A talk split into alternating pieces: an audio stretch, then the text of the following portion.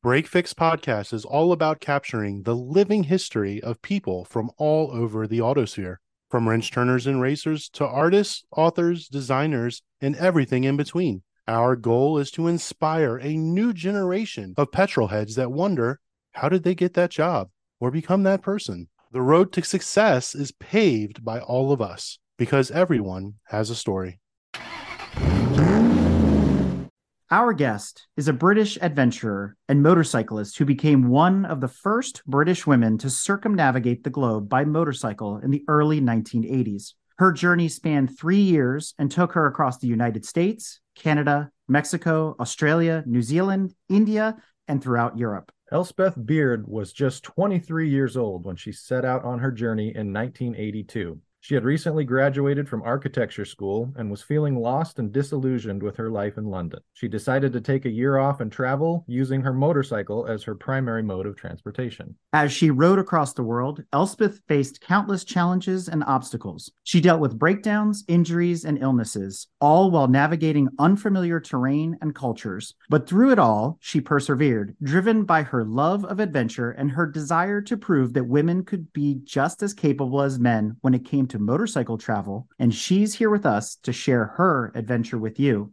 And joining me to help add Elspeth's story to the Break Fix collection is returning guest Jeff Willis, who interviewed Elspeth as part of his new book, Human in the Machine. So, with that, let's welcome both Elspeth and Jeff to Break Fix. Thank you for having us. Yeah, thank you very much. Well, like all good Break Fix stories, Elspeth, we want to talk about your origin, how you got started, especially in motorcycles, where was the attraction, and how you set off on this global journey. My introduction to motorbikes, I mean, it wasn't planned or anything like that. None of my family rode motorbikes. My father didn't. Well, it actually started when I was expelled from school when I was 16. And I ended up going to a college in London to finish off my A levels, which were the sort of exams to get yourself into university. It was when I was at this college that I met this group of motorcyclists and became friends with them. And at the time, I was cycling around London then, and I was getting really, really tired of cycling. So Simon, one of my mates, offered to sell me his little Yamaha YB100. That was my very first bike. And in those days in the UK, you didn't have to take any motorbike test at all. You could buy any bike up to 250cc, put L plates on it, and off you went. It was brilliant. So that's exactly what I did. I got myself my YB100. Rick and Nick and whatever taught me to ride up and down my back road or whatever in London. And then Monday morning, I went off to college for the first time on my bike but it really was just a cheap and efficient way to get around London. It was no more than that. And I can't say that when I got on the bike, I thought, wow, this is amazing, you know. And I had no idea that bikes were going to become such a major part of my life. It was just transport. And in London, it was the perfect way to get around. I think after a year of the 100cc, I got a little bit bored with that. So I bought myself a Honda 250. And then again, after about a year of that, I got a little bit bored with that. So I bought myself a BMW 600, which was a 60 slash 5. And that's the one you brought to the United States on your first trip around North America. No, when I bought my 600, my 60 stroke 5, that actually was the bike where I thought, actually, you could go places on this. It, it was the sudden realization that you could travel on this machine. It so I did my first trip around Scotland on my own. Then I went around Ireland. Then I went around Europe the following summer. And then in the summer of 81, I flew out to Los Angeles and I bought myself an old R75 stroke 5 and rode it from the west coast to the east coast. And it was somewhere on that trip, riding in the open roads of Arizona or something. I thought, my goodness, wouldn't it be amazing if you could ride around the world? But I never imagined I would. It was just sort of this crazy thought that came in, into my mind, really, that wouldn't it be amazing if you could you know, actually ride all the way around the world? So, one BMW motorcycle is a purchase. Two, uh, you're beginning to become a fan, but then the third one, now you're a collector. I know. Well, I do rather like the old BMs, I have to say. They're so easy to work on. If I can service them and I can fix them and I can strip them down and put them back, then anybody can do it, really. They are so simple. I love knowing that I can fix my bike anywhere in the world with a basic set of tools. I mean, it's pretty amazing, especially now when you think to the, you know, motorbikes these days, which are so over technical and got so much electronics in them. I mean, they're just a different animal to what it was mm. like, you know, when I did my trip. And I still now, even today, I like a simple bike when I'm traveling. I still like to know that I can fix it. And we're going to talk about the journey in the book here as we go along. I mentioned the third BMW. That's a 74 R60 stroke 6, which is the one you used on this 35,000 mile adventure. And then there's another one after that that gets mentioned that you purchased after you retired. So you're four BMWs in, and I'm sure a couple more after that. I've owned a few bikes, yes. but I have a question about the stroke 6 that you rode in the trip. And you kept referring to her as she. And in the car community, a lot of us name our vehicles. So I'm wondering, did the Stroke 6 have a name? It didn't actually. I used to talk to her all the time and I used to encourage her and I used to promise her like oil changes if she got me over the mountain pass or she got me to a certain place without breaking down or whatever. So I certainly had a very close relationship with my bike. To me, she was always a she. I don't know why. I would call her old girl quite a lot. You know, come on, old girl, let's get up the hill or something. But I never actually had a name for her. So you mentioned turning your own wrenches on these bikes how did that come about? Was that just out of necessity? Did someone teach you? Were you already mechanically inclined before you started messing with the motorcycles? I wouldn't say I was mechanically inclined. I mean, my father was a very eccentric psychiatrist, but he was very much mend and make do. He would always fix everything. And so it was very much part of me when I was a child you know, he would always have things apart on the kitchen table. As I grew older, I would start to help him to take things apart. If the washing machine broke down, he'd just take it all apart and I'd help him do it. And I think that took away any fear that I had of taking things apart. You know, to me, it was completely normal. If something was broken and had a problem, you, you know, you just got a screwdriver out and you got whatever, and you just pulled it apart. You found out what was wrong with it and you fixed it. And so I very much had that mentality. And I am quite good with my hands and I quite like taking things apart. I used to make, you know, model aeroplanes and model ships when I was younger. And in 82, when I decided to go on the trip, I realized that in all the countries I was going to go to, the only person who was going to be able to fix my bike was me. I wasn't going to find anybody. I mean, in half the countries I went to, certainly after I left, you know, Australia, they hadn't even seen a BMW motorbike before. So, I mean, you were never going to find a mechanic who was going to know how to fix it. I bought myself a Haynes manual, bought myself tools, the basics, and I just stripped the bike apart before I left because the bike when I left was already seven years old and had 45,000 miles on her when I started the journey. She was a reasonably well used bike right at the beginning. So I decided to strip her down and I replaced all the seals and the gaskets and I put new cables on, tires back. I mean, anything I could think of that would be worth replacing before I left. And I learned a lot about the bike. And also, I had friends of mine who had BMWs. And so we kind of learnt off each other I used to go down to the local BMW, you know, mechanic at the dealership and pick their brains and, and ask them questions if I was stuck on. So, so I just learned, but I did know my bike fairly well before I left. The only thing I was absolutely hopeless at and still am is the electrics. I hate electrics, but the engine, I'm fine. Give me anything with the engine, I can do it. But electrics, it's a complete mystery to me, electrics. I prepared myself as, you know, the best that I could. You spoke about preparing for the trip and setting about on the trip and things like that. And one of the things in Lone Rider, your book that chronicles the entire adventure, is how you set about going on the trip. Lone Rider implies that you sort of just did it, almost with no reason and no real planning, but it sounds like there was careful preparation but I'm still very curious, even after reading the book, what was the impetus for just saying, I'm going to leave home and set about going around the globe? Well, I think I was not at an easy place in my life, I suppose. I'd finished my first three years architecture. During my time at university, I met and fell in love with this guy. He sort of finished our relationship about three months before my finals. And so I found it really difficult to work. And as a result, I ended up with a really bad degree. I was sort of questioning whether I should do architecture at all anymore, whether it was the right thing for me to do. And I was just feeling a bit lost, really. Firstly, it was the whole what am I going to do with the rest of my life?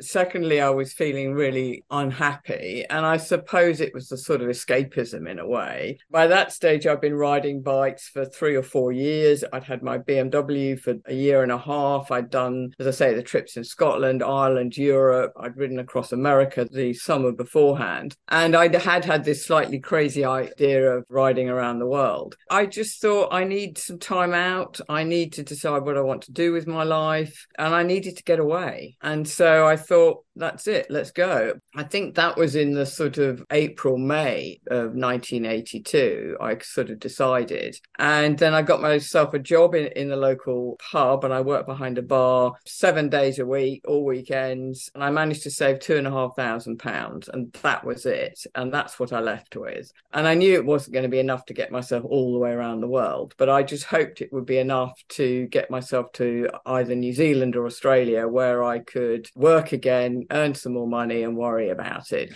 I mean, I think people now, when they plan these trips, because it's possible to kind of over plan a lot of it, you can sort of plan for months and months and months in advance. It just wasn't like that then, or I didn't approach that trip in that way. I literally, I just did it in stages. And so I had my two and a half thousand pounds, I had my bike, I'd stripped it down, I'd learned as much as I could about it. And that was it. And in the October, I shipped my bike to New York, flew myself out there, and then I dealt with riding across America. And then I worried about the next bit, and then I worried about the next bit. I didn't know whether the trip was going to take me a year. I didn't know it was going to take me five years. I didn't know whether I'd be back home in six months. It was very much just sort of doing it on a wing and a prayer, I suppose. Or as the Aussies would say, you went on walkabout. Right? With no real intention.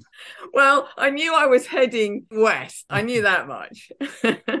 there's obviously undertones of heartbreak. There's this youthful rebellion, throw on the leather jacket, get on your bike and just go see the world. But there's another piece that was described in detail in the book, which was family life for you. And I didn't know which adjective to describe it best with. My gut reaction initially was maybe dysfunction, and then it switched to indifference, especially on your return home and how you talked about how you spent time putting your journals together, putting together together the scrapbooks and everything in the photographs, you lamented about people not recognizing how big of an event this was, not just for you personally, but on a global stage. And so I wanted to just hone in on that for a second and talk about how that also kept you going throughout all this was that reluctance to return home. I actually had a very happy childhood, and my parents did have a slightly different way of bringing up children to most parents. I mean, they actually allowed us a huge amount of freedom, and they believed that we should go out and learn from our own mistakes. I honestly think I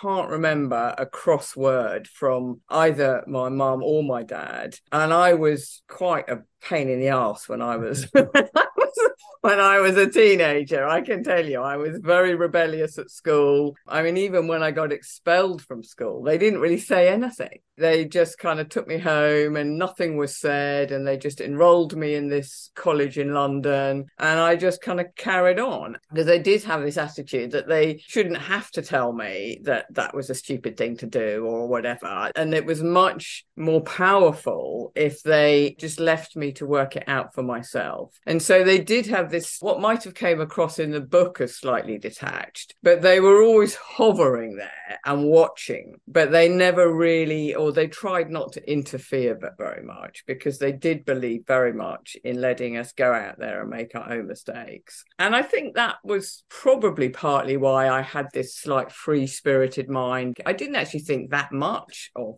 going off on my own around the world on a motorbike. I just thought, well, that's what I'm going to do, you know, because that's what I want to do. So, in a way, their approach and their attitude to our upbringing sort of helped my spirit and my spirit of adventure to go out and do these things. And although my mum, I mean, it probably was about the only time she did do whatever she could to try and stop me from going. But again, it was never said with a raised voice, it was all just calm. And my father didn't say anything at all. He didn't say a word.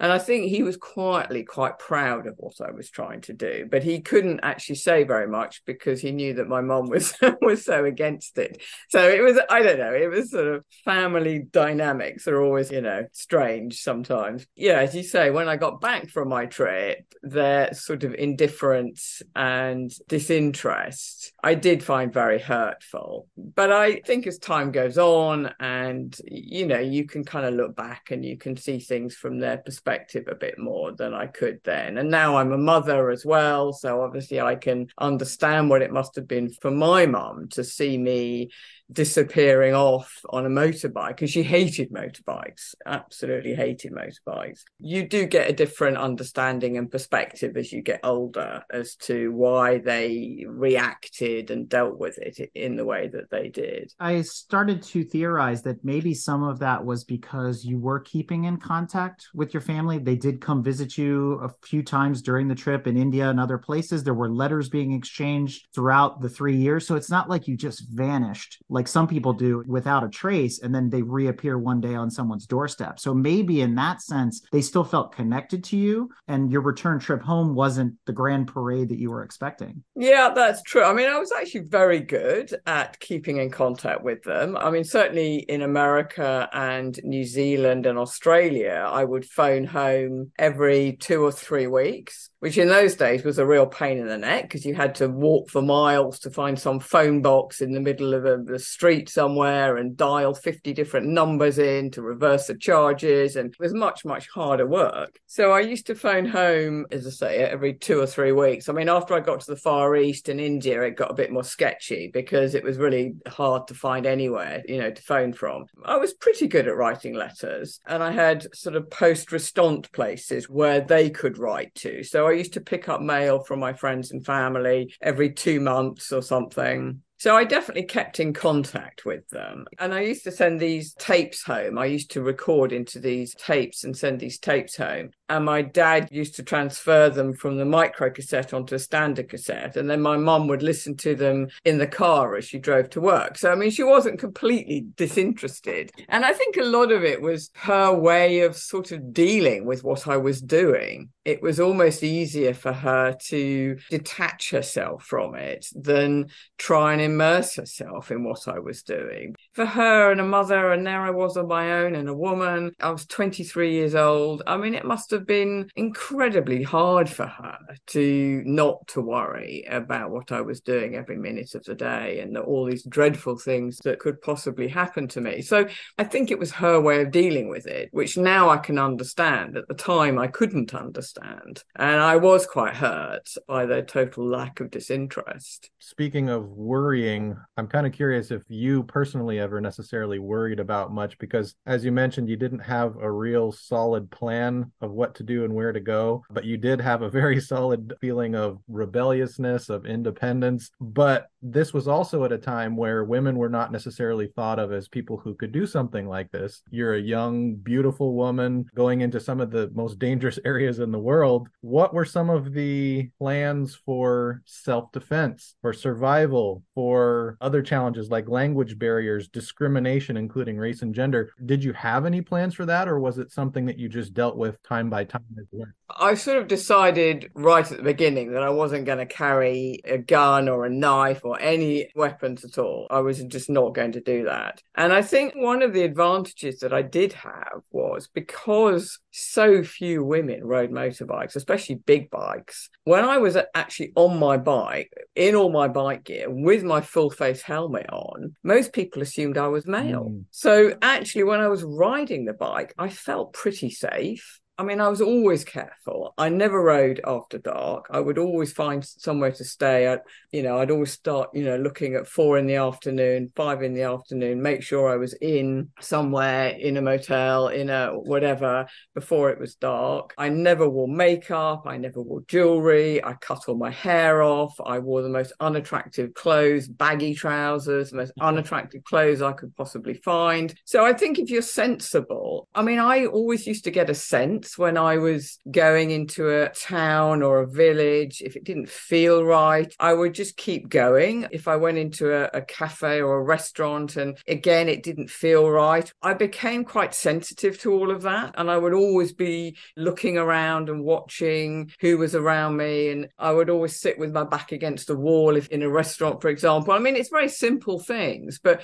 it made me feel sort of safe. For me, it was just instinctive to do it because it was trying to protect myself and trying to minimize the chances of things going wrong. Lots of opportunities where you were fortunate to be traveling with other people, not saying they were there as your bodyguards, but there were adventures with Mark and with Robert and others. And there were plenty of times where you were in the outback by yourself, as an example, or traveling across the United States on some of the most boring highways you'd ever seen, if I recall the quote correctly.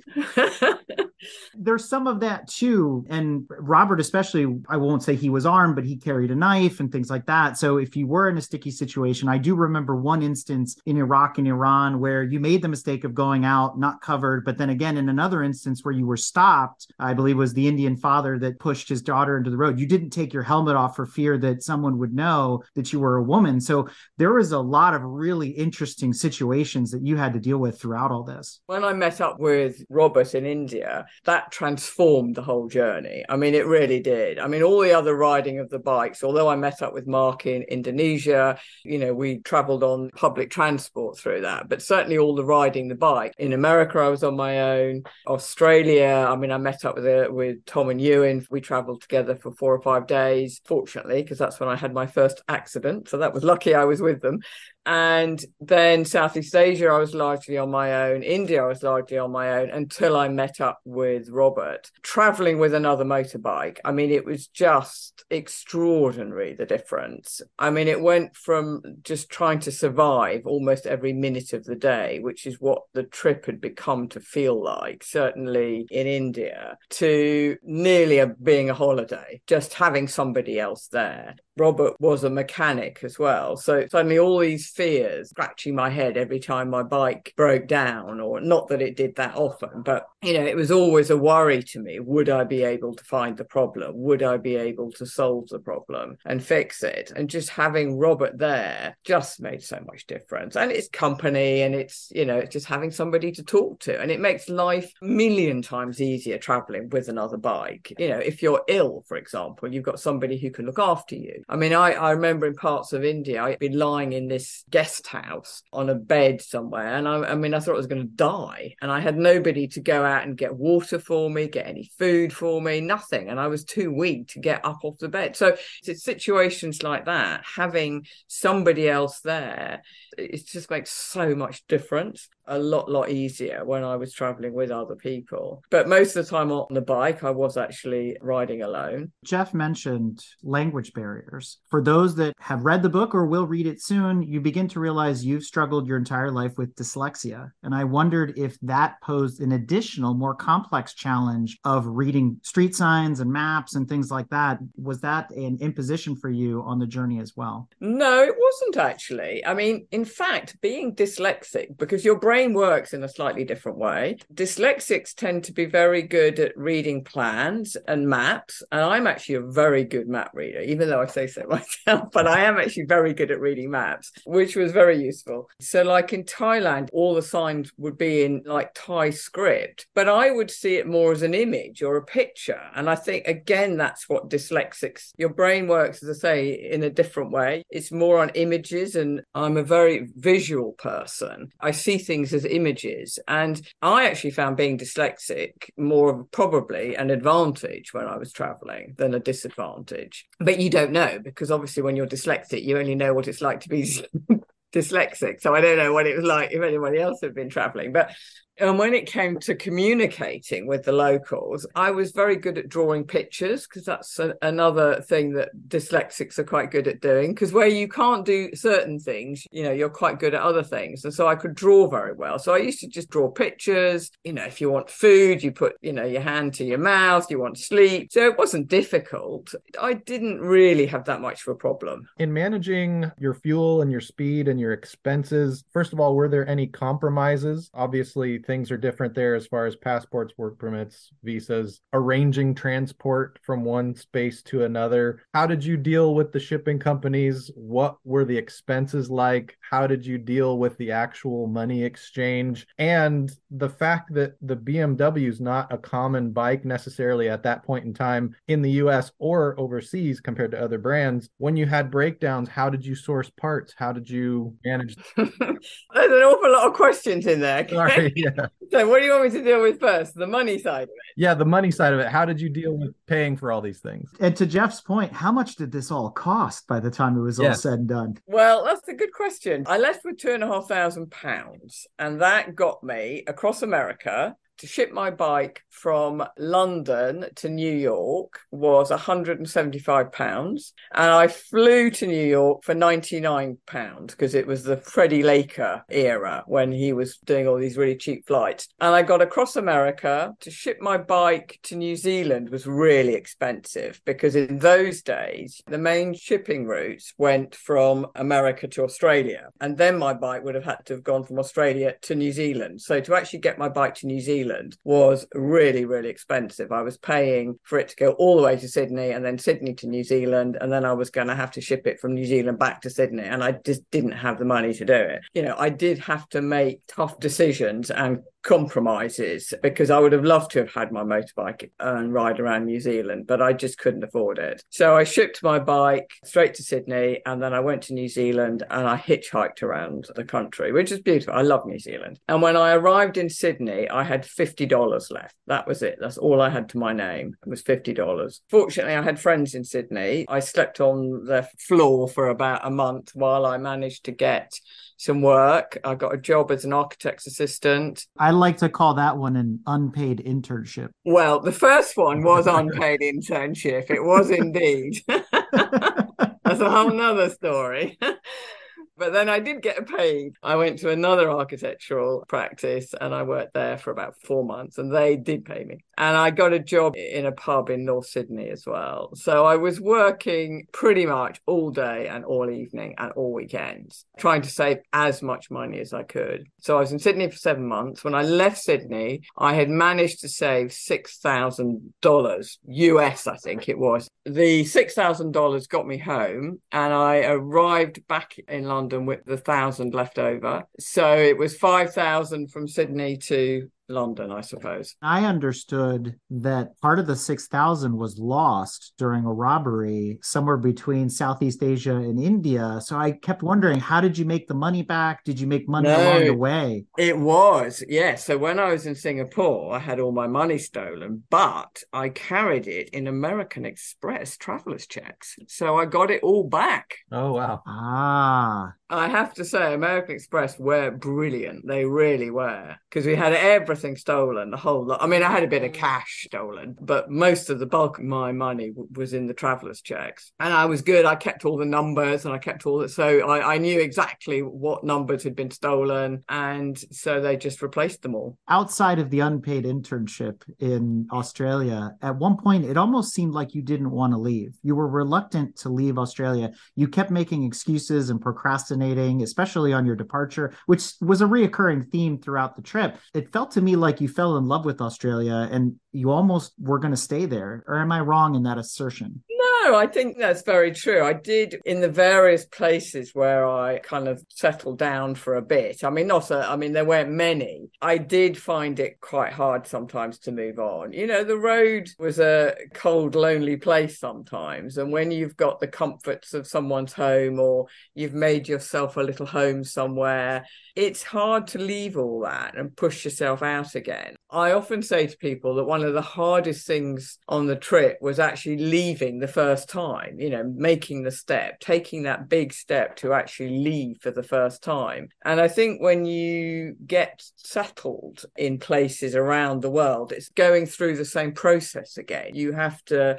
readjust your mind into thinking you're going to be on the road again and you're going to have to look after this and do this and live in a certain way. And it just took time to make myself actually go. But again, once I was on the road, I was fine. But it's just that step, you know, of leaving. But I did enjoy Sydney. I, I, you know, I loved Australia, and I made lots of friends in Sydney, and it was really home from home in a way you know, and it was quite daunting going out again, having been in one place for seven months and made all these friends. And suddenly you're out on your own on the open road on your bike again, having to look after yourself and do everything yourself. It wasn't easy sometimes. So, Jeff alluded to probably one of the most ironically comical parts of Lone Rider, which is the visas, passports, and work permits. At some parts, the way you described the bureaucracy of different governments and embassies was just off the charts. Oh, I know because you couldn't really plan that far ahead. And I also didn't really know what countries I was going to be going to next. I mean, I really didn't plan very much beyond the next country because things changed a lot. And sometimes you'd have to change route or you couldn't go to that country, you'd have to go to another country. I mean, for example, when I was in northern Thailand, you know, I planned to go through Burma to get to India. Well, all the road borders were closed. No, you can't go through, you're not allowed. So I had to turn around and, and ride 15 1,500 miles back, all through Thailand, all the way down to Malaysia to catch a boat across to India. So you have to be very adaptable and very flexible and be prepared to just change just like that. And you just get used to thinking like that.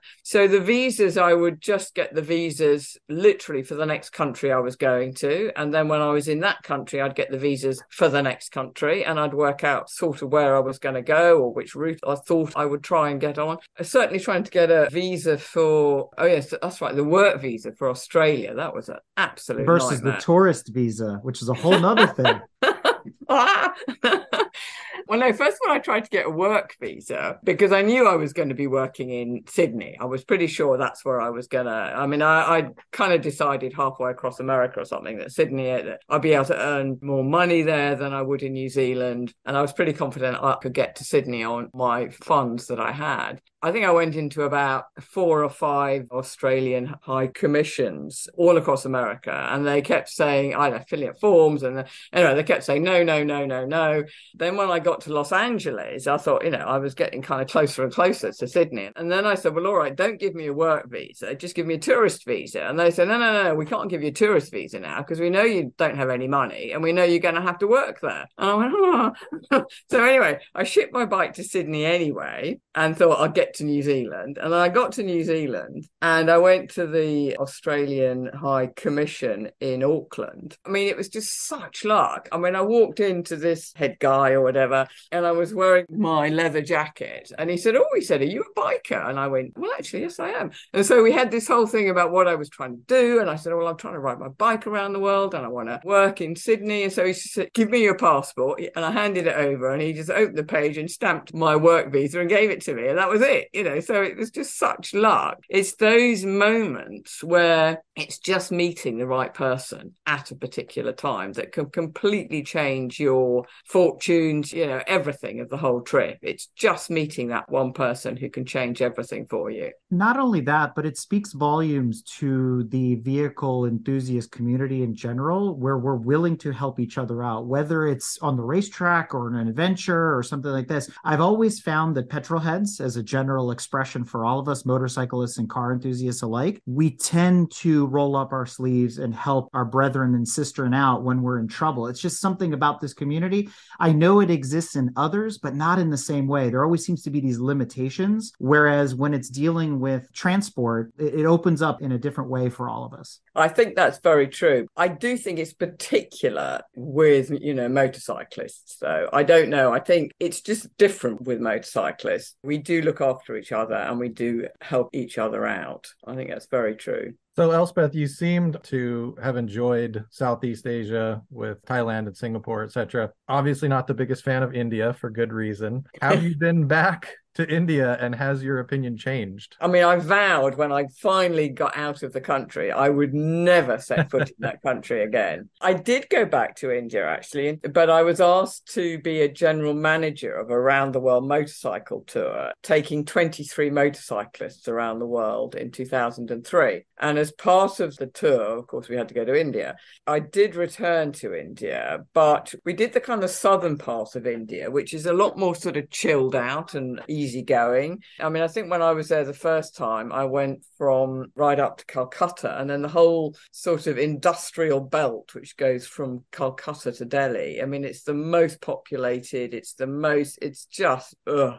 And I think that's the bit that I traveled through most of the time. I mean, when I managed to escape and I got into Rajasthan, where it's very sparsely populated, and then I went up to Leh and Ladakh again, very, I mean, I loved it there, but it was just the multitude of people. I mean, I never felt in danger and I never felt threatened in India. It was just the curiosity of the people. And I think being a woman, you know, they'd never seen a BMW before, certainly never seen a BMW with this huge aluminium contraption on the back. And then when I took my helmet off and it was a woman, I mean, it was just, they were kind of just blew their minds. And so I did attract an awful lot of attention in India. And it did become quite exhausting for me. You know, it really did. I imagine just being a reader, reading some of those things, I felt for you in the moment. Unbelievable. Besides the negative experiences, where were some of the most positive experiences of the whole place? Like what really is indelible in your mind? I mean, India is a fascinating country. I mean, it really is extraordinary. I mean, the color, the buildings, the temples, the forts, the, I mean, it's an extraordinary country. It really is. But again, you see, when I started to travel with Robert in India, it got a hundred times easier because mm. all of a sudden, when we stopped and we had 50 people around us, it didn't kind of matter so much because we had each other we could talk to or look at. And it's very different from when you're completely on your own, especially a woman on your own, and you're surrounded by 50 men, just much harder to deal with. But with Robert, it was much, much easier. I mean, it does have some, as I say, stunning scenery, beautiful buildings buildings, amazing temples. It's a very colourful country, but you do need to be quite strong mentally to travel through it. Certainly on a motorbike, certainly 40 years ago. I'm sure it's different now. I'm sure it's easier now or better or whatever, but it was hard work. Plus the fact it was very hot. It was about 45 degrees because I got there during the hot season and I got very ill in India. I got dysentery, I got hepatitis, you know, so I was really, really ill and it makes you very weak. And I'd been on the road then for a year and a half. So I was tired, you know, my bike was tired. Every day was a constant challenge, just kind of fixing something just to keep her going. It was just hard work do any of the illnesses or maladies or the accidents that you've had do they still kind of haunt you? No when i got back i was ill for about a year. I had a lot of problems with my guts and whatever for a year and i went to the school of tropical medicine over in london and i did all these tests and they found all these parasites and stuff inside me. But i'm fine now. When i hit the dog in thailand and broke my toe that still gives me a little bit of jip now but apart from that can't complain. I can't complain.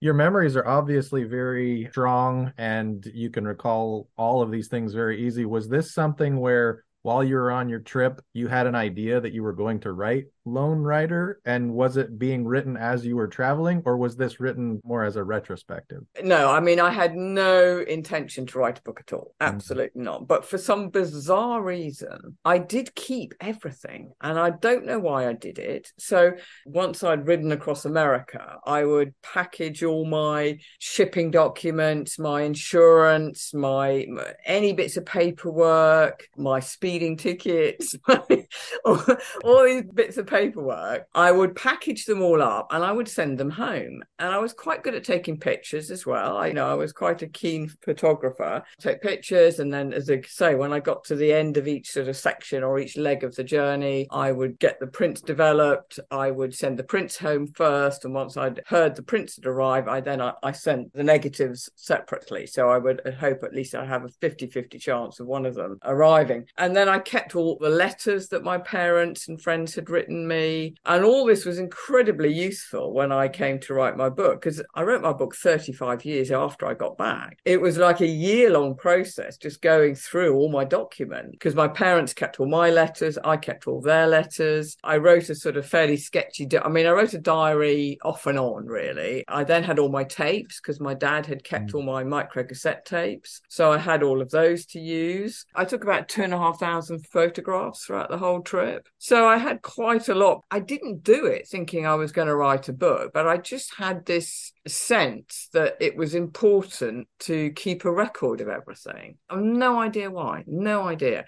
After I left Australia, I actually wrote down all my petrol purchases. Again, I haven't got a clue why. so, where I bought the petrol, how much I put in, and how much it cost me, and the exchange rate. So, you can work out exactly. And actually, at the back of my book, there's a whole table of all my petrol mm-hmm. expenses, mm-hmm. which is a slightly bizarre thing to do. But a lot of the time, I mean, I was on my own a lot. If you're spending an evening alone in a tent from five o'clock onwards, you know, there isn't really a lot to do. and so, I would just to keep all these records, I used to keep a record of where I stayed every single night. I used to check my money, so count my money, how, exactly how much money I had left. I mean, I was slightly obsessional with my money because I, I was so determined I was not going to ask my parents for mm-hmm. help because they hadn't really been that encouraging. I was absolutely determined I was going to do this and I was going to do it on my own and I was not going to ask them for help. I used to check my money twice a week. So I'd count my money and I'd work out exactly how much I'd spent in the last like three days. And if there was like 50 cents that I couldn't account for. I mean, it would really bother me and I would have to work out exactly where I'd spent this 50 cents. But I didn't have a lot else to, to do. so it kept me occupied. So I wonder if the gas receipts was as a result of the fact that your speedo cable broke when you were in Australia, and maybe you were using that to figure out how far you traveled or how far you could travel. You kind of reverse calculating it. Yeah, there was that as well. I think I did manage to replace the speedo cable somewhere in Southeast Asia. I think I got a speedo cable in Kuala Lumpur, if I remember. And I don't know how I got it. I can't remember, but I did manage to replace it. So then it was working again. But also, you know, the time that you have inside your helmet, I mean, it was hours and hours and hours. And, you know, you have to occupy your mind with something. And so I was constantly working out, you know, mileage per gallon and this. And, I, and then I would try it at all different speeds and how much difference that made. And then I'd calculate it all again. And it was something to give me something to think about when I was, you know, so I have to say this for those that are listening to this that haven't read the book yet, you might be thinking, oh, this reads like a history textbook. And it doesn't. it's not full of facts and figures and dates and names and things like that. It is a love story. It is a struggle. It is a journal. It's all things wrapped up into one. And then there's this just pleasant, dry British humor interlaced throughout every chapter, especially quotes like, you know, that rock that John Wayne fought over, you know, things like these, these weird little quips that I picked on throughout the book that just make you smile and make you chuckle as you transition to the next thought. So, for those that are interested in reading it, I highly recommend it. It does not read like a bunch of gas receipts and shipping labels. Yeah, yeah, yeah. No, sorry, I didn't mean. Yeah, yeah, absolutely right. It's just that the information is there at the back of the book. Should you be interested in it? but what it does conjure is the question about what you really learned from this adventure, how it changed you as a person, how you matured. When you look back on it now, 40 years later, what are your thoughts? What are your reactions to some of the things that you wrote yourself in your own journals and on the micro cassettes and things like that? you know, writing the book was a whole nother journey in itself, which was a very unexpected journey, to be honest with you. Because I did my trip and then I got back, and I really struggled when I got back. I have to say, I got very depressed. I found it really hard to readjust. Nobody understood what I had done. Nobody wanted to listen to what I'd done for the last few years of my life. There was no interest. And so I very much sort of packed everything away. And it was a sort of portion of my life that I just put in a cardboard box it was in a cupboard and that's really where it stayed for 35 years. And then i got on with the rest of my life. So i went back to uni i finished off my architecture i then bought a victorian water tower i spent seven years converting that into my home. I did lots of other trips i traveled to south america africa i got my pilot's license. So my life just really just moved on. And i can honestly say in 20 years or 25 years i don't think i thought about my trip once at all. I just carried on with my life. And it was really going back and looking at my diaries and reading my diaries and listening to my tapes. That was the weirdest thing because I'd never listened to them. It's like time travel. Yeah. Why would I listen to them when I came home? So I never, I had never listened to them. So I was listening to myself, a 23 year old in the outback in Australia, and my bike has just caught fire. It was really bizarre. Did you ever say to yourself, listening to yourself, what an idiot? I was? Or was it more rose colored glasses? No, it wasn't actually. I actually sounded very, very posh. I sounded a bit like the Queen.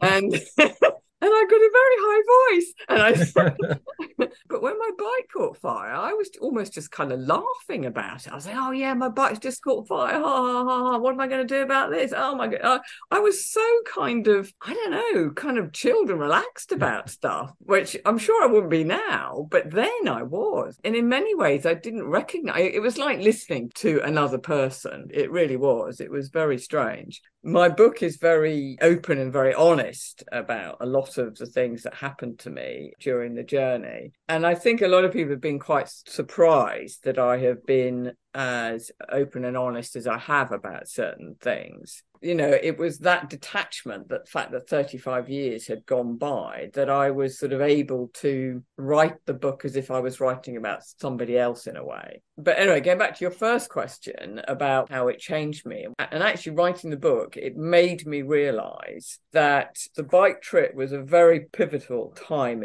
of my life and it sent me off in a direction that the rest of my life took once you've been out on the road and looking after yourself and dealing with all the problems that I had to deal with on my own, you really do realize, or I certainly felt that there wasn't anything I couldn't deal with or tackle. I mean, it really was life changing. I mean, after I came back from my trip and then I did my architecture and then I bought the water tower, and the water tower I had to buy without planning and consent and whatever. And everybody said, You'll never get consent. You'll never. I mean, the council said, We'll never. And I just remember thinking, Yes, I will. Yeah, I'll just do it because I've done all this. I can do anything. And nothing was a problem. And I don't see things as problems. I just see them as things to overcome and things to get through. And I think that's something I learned from my trip that there really isn't anything you can't solve. There isn't a problem that can't be solved. If you're determined, determined and you believe, and that's the other thing, you have to totally and utterly believe in what you're doing is right 100% you can't even have a,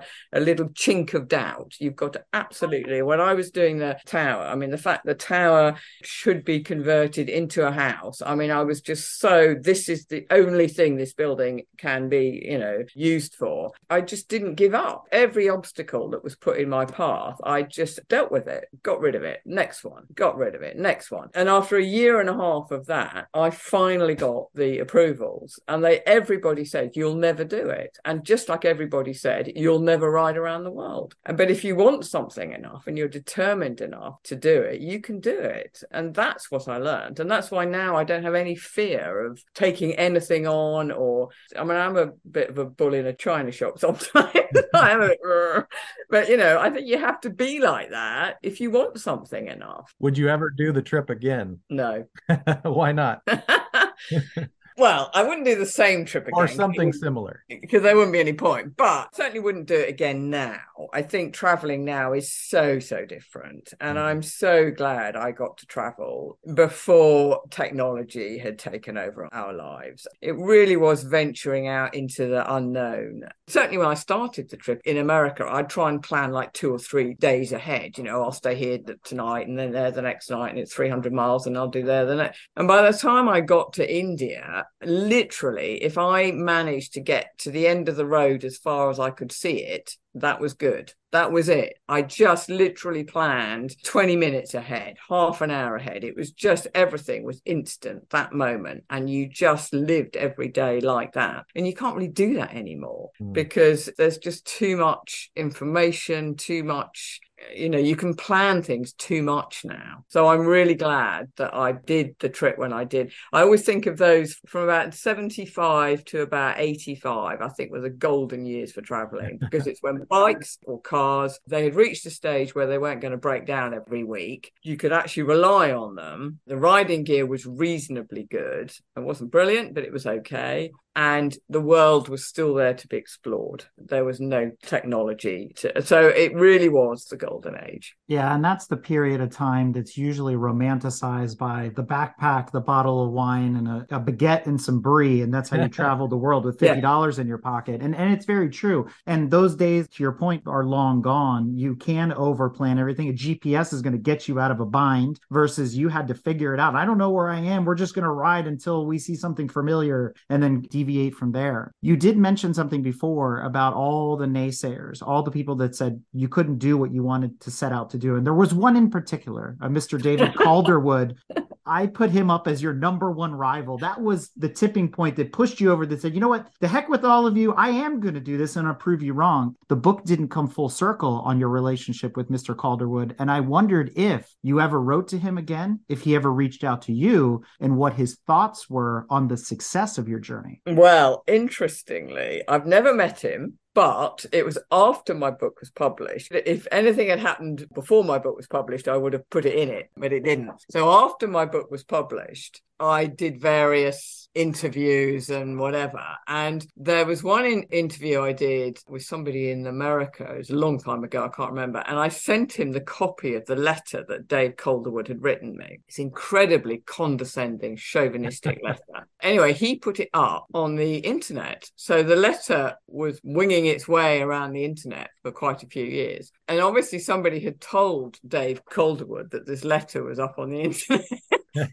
he actually contacted me on Facebook Messenger and he said, oh, Hi, you know, um, apparently I wrote a letter to you in the early 1980s, but I don't remember it. Um, but if I did, then I'm sorry.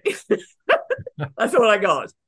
Roundabout sorry. I know. I will take that as a win. There's a lot embedded in that very short statement. So Yeah, there is exactly. And I only waited 35 years. So there you go.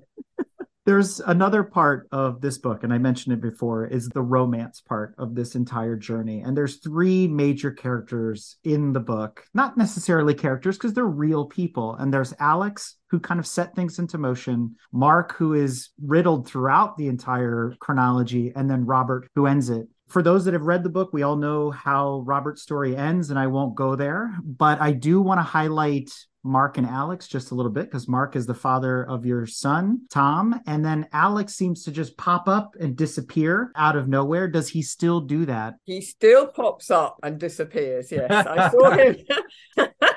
I saw him about six weeks ago, actually. He just phoned me up and he said, Oh, I'm just passing. Can I have a cup of tea or something? I went, Oh, yeah, fine. Okay. So he popped up and we had a cup of tea and we had a very nice chat. And then he vanished off again. And I haven't heard from him again. Probably pop up again in another year or something. And what of Mark? Tom now is 32, so the need for his parents to stay in contact as obviously as needed as it was when he was younger.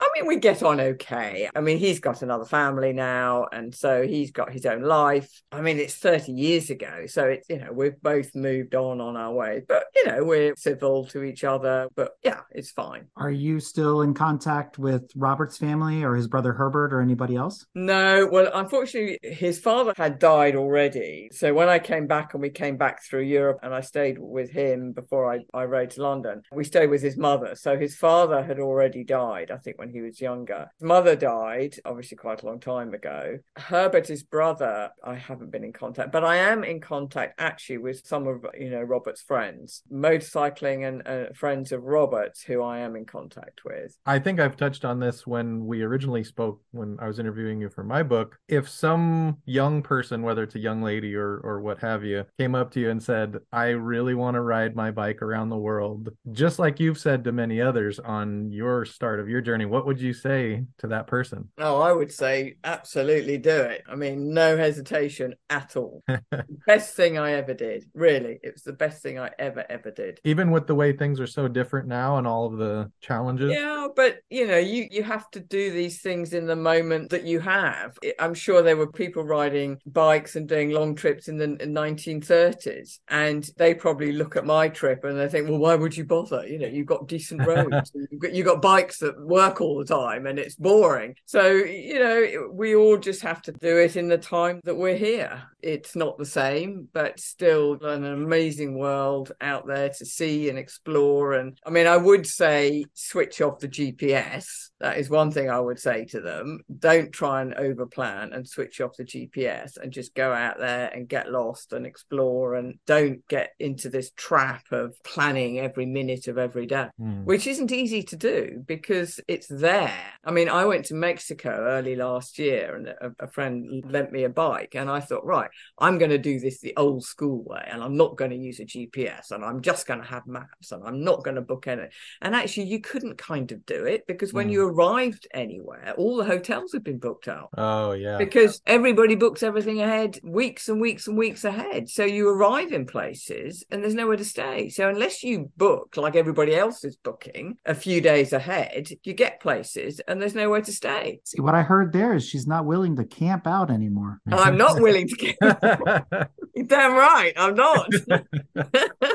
That's one thing I refuse to do. I'm too old to, to be in a bloody tent. I tell you, oh, not for me. do you still ride and do you have a, a big trip planned? What's your next adventure? I do. I still ride. I was actually doing a trip in Tajikistan last May, Wow. and unfortunately, I fell off and broke my ankle, which wasn't very clever. Oh no. it wasn't good. So I'm still doing trips. I'm actually coming over out to America. I'm visiting a few dealerships in Virginia, Maryland, and then I'm flying up to Minneapolis, and then Chicago, and then home. So you mentioned visiting the United States and some dealerships. Does that mean you're still a BMW fan, rider, and collector? I wouldn't say collector. Obviously, I've still got my old R60 stroke six, my trusty, my trusty R60, which I still ride. She's still roadworthy and I still ride her. And then I've got my R80 GS Basic, which is a 1998. So what's that? 20 odd, four years old. I think of her as my modern bike, and I know she isn't. But I suppose that you stick w- with what you know, and you know I can service them all, I can fix them all. I don't trust anybody else really to work on them. I like to work on them myself. And then I, I've actually been invited because this year, you may or may not know, it's the hundredth anniversary of BMW this year That's right. and they're having a huge party in Berlin, which I've been invited to. All right. And they've put this big poster together, which is a collage of about 10 photographs of important people in the BMW's history. Cool. awesome. They've actually used the black and white iconic picture, which is amazing. Very cool. Anyway, so that's July, I think. So yeah, it's good. It's good. I did actually buy a new BMW and I didn't like it at all. Which we won't tell. Um, I don't know. It was just so boring. It was almost too good. yeah. Didn't have any of the old quirks. It, it had no personality, no character, no personality. It was like a sewing machine. It was just really boring. I owned it for two months and sold it. What about your son? Does he ride? Is he a BMW guy? No, well, he has got a BMW actually. I taught him to ride a motorbike first when he was 17, and he got his bike license before his car license. But then he got a car, and then it all got a bit cold and wet for him, and so he doesn't really ride very much. And then he became a father. I became a grandmother Aha. last year. Congratulations. Thank you. So he doesn't really ride very much anymore, but he's still got his BMW in the garage. But I don't think it's been out for like two years or Mm. probably more. What does he think of his mum's great adventure? I don't know really. He doesn't really say very much. I think he's very proud of me. I think, I mean, he has actually read the book, which was probably not easy for him. Kind of, it is what it is. Maybe it, it may it helped him understand me a bit more. It, you know, I did find motherhood quite challenging. You know, maybe I don't know, wasn't around as much as I possibly should have been. I did what I could. You know, we always do the best we can, and mm-hmm. it wasn't easy the circumstances of you know with my father dying and and the water tower and mark and you know i had a lot of other stuff going on and well i'd like to hope he's proud of me I'm sure he is. So, one last little question, Elspeth. Do you still live in the water tower? Oh, I do indeed i do indeed absolutely absolutely That's awesome. I'll probably live there until I'm crawling up the stairs on my hands and knees in my 90s. no, actually, it's really good. It keeps you incredibly fit. You know, you don't have to do any exercise. I never go to the gym. I nothing. I don't do anything. I just live in the water tower. I've got 90 stairs up to my Wow. kitchen. So I'm up and down those stairs five, six times a day. And I remember I had like a, you know, a nanny, an au pair girl who came to look after Tom when he was about three. And she was about 15 stone when she arrived. A year later, she was down to 10 stone living in the tower. And then I saw her a year after she left and she was 15 stone again. That's awesome. And, and it's just taking exercise without thinking about it. That's what I like about it. You just live there. It keeps you fit and slim and it's brilliant. Well, Elspeth, this has been a pleasure, and I want to give you the opportunity to mention any shout outs, promotions, or anything else that we haven't covered thus far. well, really, uh, only my book, which you've already mentioned, which is called Lone Rider. I've also got a photographic book, which I published last year, which I compiled about nearly 500 photographs of my trip, which is a sort of coffee table book. And that you can buy on my website, which is www.elspethbeard.com. Nice and easy. Elspeth's journey was groundbreaking in many ways. Not only was she one of the first women to undertake such a trip, but she also did it at a time when the world was much less connected than it is today. She relied on paper maps and guidebooks and often had to navigate without the aid of GPS or cell phone. In the end, Elspeth's journey took her 35,000 miles and spanned three years. But more than that, it changed her life in profound ways. She returned to England with a renewed sense of purpose and a newfound appreciation for the world around her. Today, she is recognized as a pioneer of motorcycle travel and an inspiration to women everywhere. To learn more about Elspeth, be sure to pick up a copy of her award winning book, Lone Rider, which is available in print and via Audible on Amazon.com. You can also check out her website, elspethbeard.com, or follow her on social media at elspeth.beard on Facebook and at elspethbeard on Instagram. I cannot thank you both enough for coming on here. Jeff, for introducing me to Elspeth and her story. Elspeth, for coming on the show and being an inspiration to women around the world, for being part of the Petrolhead community and continuing to just share this story with everybody. It is absolutely incredible. And I think it's just one of the gems in the motorsports and vehicle enthusiast community that more people should know about. I, I'm just in awe of what you did. Even though it was so many years ago, it's still an incredible and fascinating story. So thank you. Thank you. Thank you very much. Thanks a lot. A Yeah. pleasure. Thank you. Okay. All right. Bye bye. Bye bye. Bye. If you like what you've heard and want to learn more about GTM, be sure to check us out on www.gtmotorsports.org. You can also find us on Instagram at Grand Touring Motorsports. Also, if you want to get involved or have suggestions for future shows, You can call or text us at 202 630 1770 or send us an email at crewchief at gtmotorsports.org. We'd love to hear from you. Hey, everybody, Crew Chief Eric here. We really hope you enjoyed this episode of Break Fix, and we wanted to remind you that GTM remains a no annual fees organization. And our goal is to continue to bring you quality episodes like this one at no charge. As a loyal listener, please consider subscribing to our Patreon for bonus and behind the scenes content, extra goodies, and GTM swag. For as little as $2.50 a month, you can keep our developers, writers, editors, casters, and other volunteers fed on their strict diet of Fig Newtons, gummy bears, and monster. Consider signing up for Patreon today at www.patreon.com forward slash GT Motorsports. And remember, Without fans, supporters, and members like you, none of this would be possible.